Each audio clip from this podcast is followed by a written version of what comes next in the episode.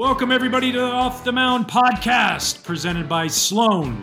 I'm your host, Ryan Dempster. I'm so glad you're here today for another top-notch show. That's right, we've got three-time World Series champion, the big left-hander, Cubs pitcher Jon Lester is going to be joining us. Plus, we got three-time All-Star, Cincinnati Reds Hall of Famer, my good friend, everybody knows him as the Mayor, Sean Casey. He's going to be here. So, might as well just kick it off and get this thing started with future Hall of Famer Jon Lester. Johnny, what's up, my boy? How you doing, man? What's going? Good, man. What's going on, Dale? Just living the quarantine life. Yeah, you know, staying home, staying safe, trying to do my best. We were talking about earlier the homeschooling stuff's a little tough. Yeah. It's interesting what you forget. Going back to being in third grade and trying to go through all this stuff. And they obviously teach things a little bit differently now than when we grew up. And it's I spent a lot more time on Google looking up what some of the stuff means than actually helping my kid with his actual homework. So it's been a little bit of a grind, but it's been fun too, man, like just to see how they learn and how they go about stuff. And it's been cool at the same time. Looking back on your career, three-time World Series champion, we see those trophies over your right shoulder there. Those are pretty awesome, you know. And to win each one of those, and you kind of did them at different stages early on in your career in 2007, and then 2013. You know, 6 years later, and then here you come to Chicago for that reason, right? That was known. Yeah. Theo talked about that, signing you to win a World Series. What did it mean to you to do that, and knowing that was the goal? Man, that was everything. You know, I don't think you ever fully live up to the amount of money that we make. It's pretty crazy, and it's unfathomable. It's awesome what we get to do and be a part of, but I don't think that contract would have been justified if we don't win. I think the biggest thing for me was just kind of that weight off my shoulders, and kind of like we accomplished what I came here to do, and you know, there's really it's hard to describe the emotions fully that really went into that. You know, looking back too, and kind of going down that trip down memory lane, like how much experience does pay off, because being down 3-1 in that series to Cleveland, like you start that game 5, what was that like for you? Take fans into what that was like, because, you know, everybody that was a Cub fan was beyond nervous. Man, game 5 was just crazy. You know, game 3 and 4, we were obviously out there early, but I just didn't feel like it was the same as game 5. Maybe because, you know, your emotions and your senses are heightened because you're pitching. I mean, when I went out there to warm up, Wrigley was packed, and not only packed, I mean, they were loud and they were ready to go. And that's, you know, that's 45 minutes, 50 minutes before the game. And I just remember that feeling of warming up and going through that, and it was a blur, and then walking on the field. And I just remember Rossi and I have this routine of where when we're walking in, we talk to the catcher, and I'm like, here's the signs we want to do, you know, on second, you know, this is the signs with nobody on, you know, because usually we're throwing the fastball first pitch of the game, like second pitch of the game, and then he cuts me off and he's like, I love you, man. I'm like, I love you too. And it kind of like threw me off from everything, just because that might have been his last start. So now all that stuff started coming into my mind. And then we get to the first batter, and it's like, man, I had such an ease about being on the mound. You know, it was like, I've prepared, I'm ready. And then it was like punchy, punchy, punchy. And me and Rossi are looking at each other running off the mound or walking off the mound. And it's like, it's game over. You do an unbelievable job. And then you come in the bullpen in game 7. What was that like out in the bullpen when you're warming up in Cleveland? Like, you know, warming up for a start, something you've done your whole life. You've thrown 150 plus innings in the postseason. You don't relieve, you know. So now all of a sudden, like, it's like ding dong, get Lester up, and you're like, whoa. What were the emotions like going through all that? Man, it was crazy. You know, I've had situations where I've told the manager, like, hey, I'll be down there if you need me, and never had a phone ring. So to be down there and to actually wait for that phone to ring, and just sitting around, and when it rings, it's like, hey, you need to get going. It's a feeling that I don't like. to be honest. I mean, you closed for a while, and man, I just don't know. Like I said after that game, I give all respect to what relievers do day in and day out when that phone rings. And so I did my normal routine, and they told, like, Kyle gets out of the inning, so we're good. So it's like, okay, chill out. And so I'm standing there, and Travis Wood's down there. And so I start just kind of playing catch, just stay loose. And Kyle runs back out there, and they're like, just you're good. And then something happened. They go, get hot. And then they had me sit down again, and Travis comes over. I go, Travis, what the hell do I do?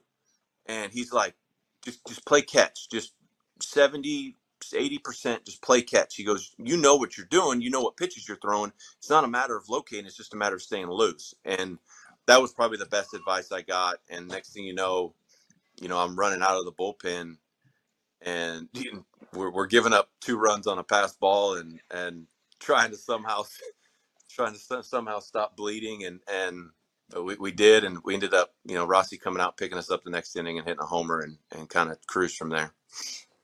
Yeah, what a cool experience. You know, we all dream of starting a game in the World Series, but to start a game in the World Series and then, you know, 3 days later you're pitching in Game 7 too. That's some Curt Schilling, Randy Johnson stuff, you know, back when they won. So, you know, hats off to you, man. I enjoyed watching it so much, being somebody who played with you and a teammate, and then watching you, you know, be there for your teammates like that was really cool.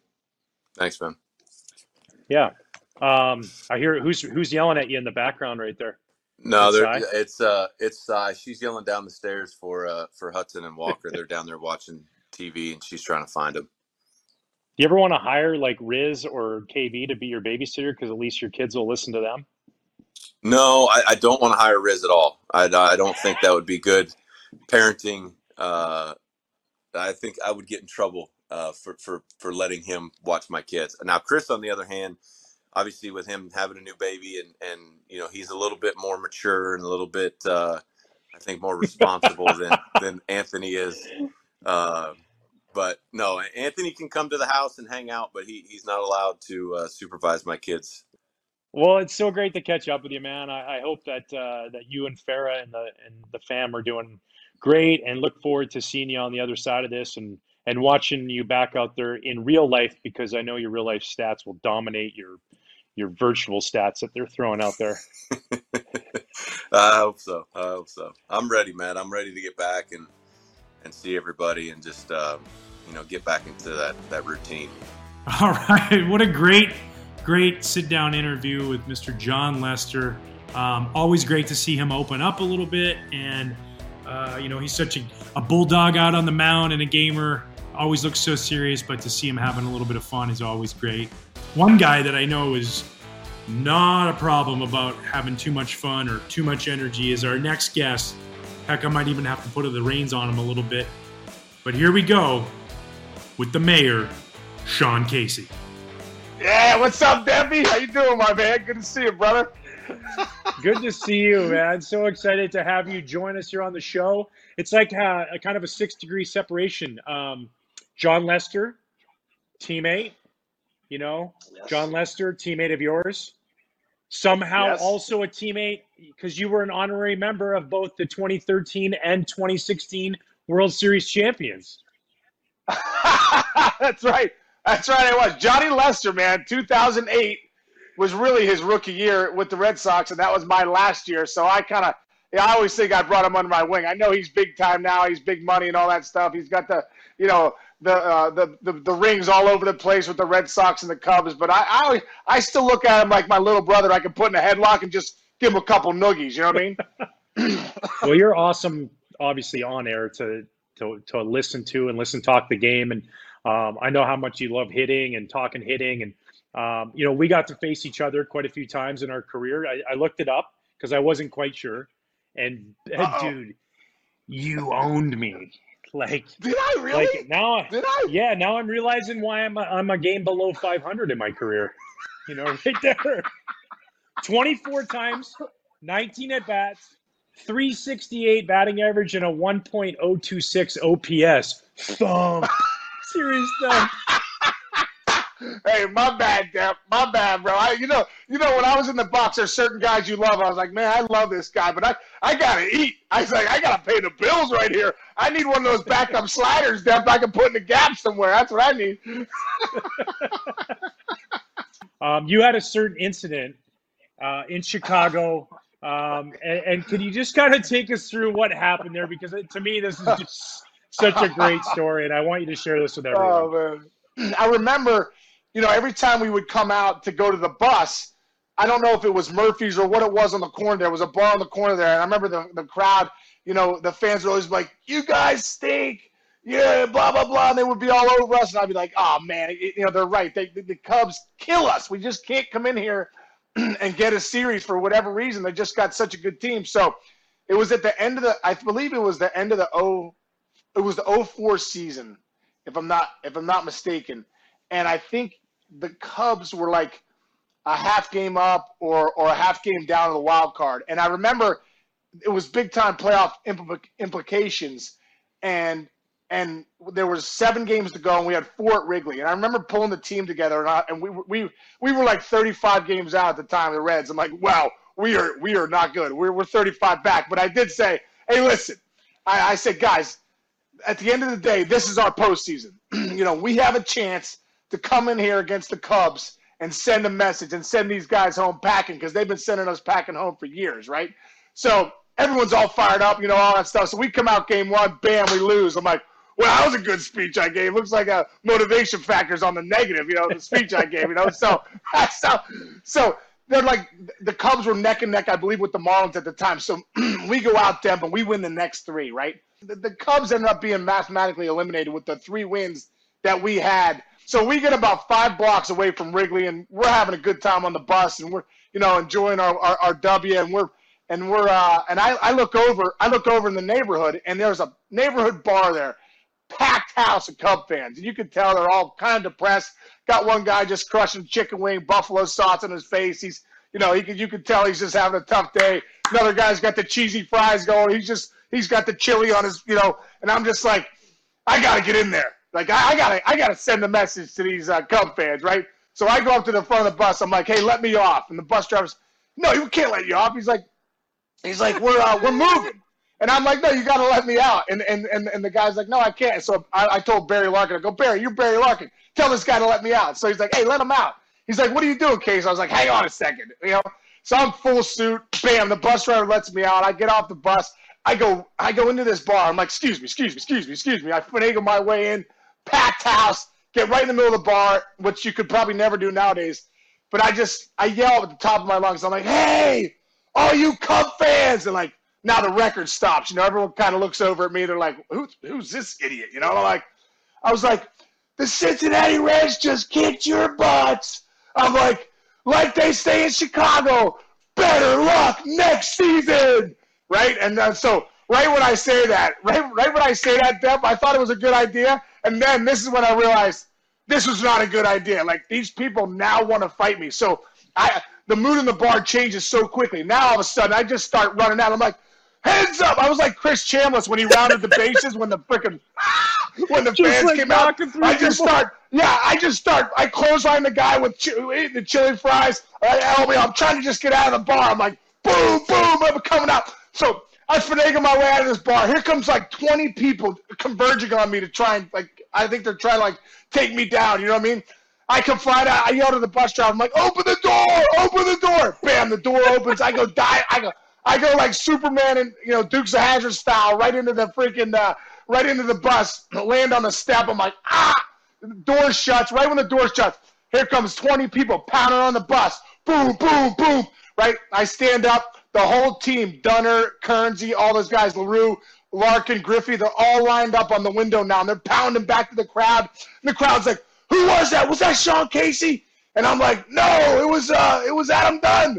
I was like, and they're like, tell him to come on out and take a picture. I'm like, I'm not coming out there. Well, anyway, it was phenomenal. It was absolute mayhem, right? So we're driving off, Demp. I sit next to Larkin. He's like, Casey's like, I've been in the big leagues 19 years, and I've seen a lot of stuff. He goes, that might be the greatest thing I've ever seen. I was like, yes, yes.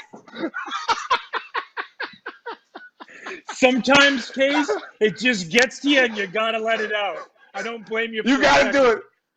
You got to do it, Depp. Sometimes you just got to let out that aggression that you've had for years. You know what I mean? And I guarantee you, if you go to that very same bar right now, there's a full-size cutout of Sean Casey and the dartboard is on your head. There's no doubt about it. You know what's funny? I think Merker played on that team, and I think Merker the next year came to the Reds, and I remember him saying to me, hey, did you go into a bar at the end of the season and, like, start taunting some Cub fans? I was like, yeah, I did. He's like, yeah, I've heard. That's been circulating. I heard about that. I'm like, oh, cool. Oh, man. Well, if that story right there doesn't give us enough reason to get baseball back going, I don't know what does. Case, you are a legend, man. You are an absolute legend. I miss you so much. I can't wait to be back at work with you. I can't wait till baseball gets going again and we can have even more of these stories and share this. And I love what you're doing on social media, giving kids an outlet to be able to go out there and work on their craft while they have to stay at home. It's really awesome, dude. Hey, thanks, Stampy, brother. I love you. It is so good to see you, and keep doing your thing, man. I was watching this with Maddox the other day, too, and I was just loving every second of it. So I really appreciate it. Great seeing you. I can't wait to give you a hug in person here soon up at the network, man. A big thanks to Jon Lester and the Mayor, Sean Casey, for taking some time to share stories with me. Always great to catch up with those guys, two former teammates and great human beings right there. Well, that's it for today's pod. I encourage you to visit marqueesportsnetwork.com or download the Off the Mound podcast presented by Sloan, wherever you listen to your podcasts. Don't forget to watch our show every Friday night on Marquee Sports Network. Until next time, I'm Ryan Dempster, and thanks for going off the mound. See you later.